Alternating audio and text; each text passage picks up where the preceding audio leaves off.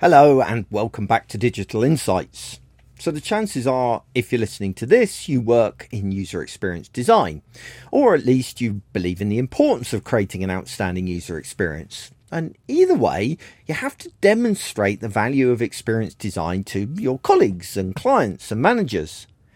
So what exactly is the value of U X to your business? How are you going to show that?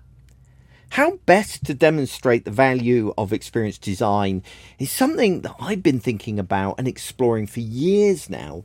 And I've come to the conclusion that we need to start with our definition of what U X is. You see, in my experience, and I'm sure in yours too, many people are confused about what exactly a user experience designer is. They use U X and U I design interchangeably and still mistake design for essentially drawing pretty pictures. Of course, we know that user experiences extend well beyond the edges of an interface, encompasses every part of the customer's digital experience, from S E O and social to email apps and websites. And this makes it different from other design disciplines that focus more on visuals. A U X designer is as interested in performance, copy and accessibility as they are in visuals. We're part psychologists, part marketers, part copywriters and part designers. We need to explain our role better if we hope to demonstrate the business value that experience design provides. Regarding the value that U X actually provides to your business, strangely, we shouldn't be focusing too much on the user. Instead, we should be focusing on the return on investment the U X provides. The nature of that return is going to depend on your circumstances, and what exactly you focus on should depend on who you're talking to. In many ways, this was perfectly summed up by a post written by U X advocate Jared Spool. He once wrote, "You can find out what your executives are already convinced of, and if they're any good at what they do, they likely have something they want to improve. It's likely to be related to improving revenue, reducing costs, increasing the number of new customers, increasing the sales from existing customers, or increasing shareholder value. And good U X can help with each of these." For, for example, if you're talking to a marketer, you need to focus on the value of U X in marketing. You would talk about word of mouth recommendations, positive reviews, and turning users into advocates for the brand, all of which user experience design can help with. Most of all, you're going to focus on improvements in lead acquisition or sales, because these are the primary um, key performance indicators that marketers are going to be monitoring. However, suppose you're talking to a salesperson or someone from the e-commerce team or even the product team.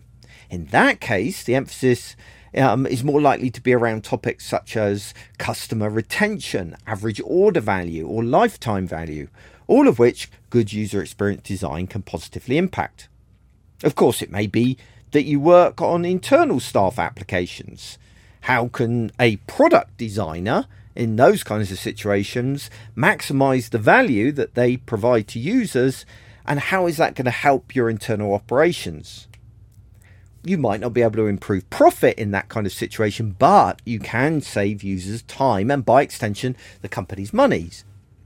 Your effort will reduce the time it takes employees to complete critical tasks, help them avoid making mistakes, and allow them to access information faster. And these activities can improve organizational efficiency, something that most senior management teams care deeply about. All of that said, words are cheap. You could make a great argument, but if you really want to prove the case for experience design, you need to support your claims with data. Gathering statistics and data around your work is vital to perfor- uh, demonstrating that you are actually creating a return on investment for the business.